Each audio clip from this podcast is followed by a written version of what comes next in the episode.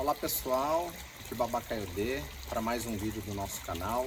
Antes de tudo, você que é, não é inscrito no nosso canal, se inscreva, curta, compartilhe para que essas informações cheguem para o maior número de pessoas e contribui para o fortalecimento do nosso canal e o crescimento. Hoje estamos aqui na frente do Ediopê, que é uma das árvores mais sagradas dentro do culto, que muitas pessoas é, falam que é o dendezeiro, tá? onde inúmeras divindades conta que desceram do céu para a terra através do dendezeiro.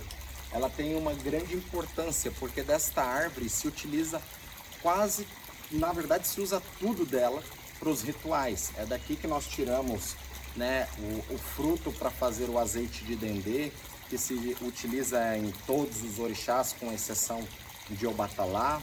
É dele que nós tiramos as folhas para colocar na entrada das portas, para proteção. É dele que nós tiramos o mariô.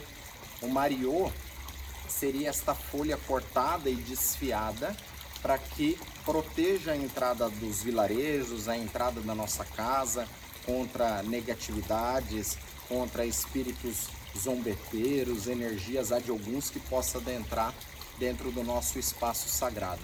Então todo espaço sagrado ele é delimitado pelo Mariô nas suas portas. E isso é um pacto aonde foi feito através de Ogum e através de Egungun da ancestralidade para pro poder proteger. Então esta árvore, ela é uma árvore sagrada, ela é uma palmeira sagrada dentro dos orixás, na qual nós não fazemos inúmeras coisas se não tiver este elemental.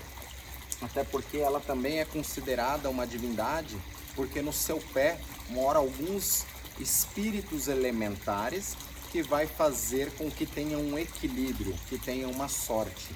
Conta que Oromilá, dentro do, do Urimed, quando ele voltou para o céu, ele deixou os iquins sagrados de Fá para que nós, seres humanos, pudéssemos nos comunicar com as divindades e saber os problemas na qual nós estávamos passando.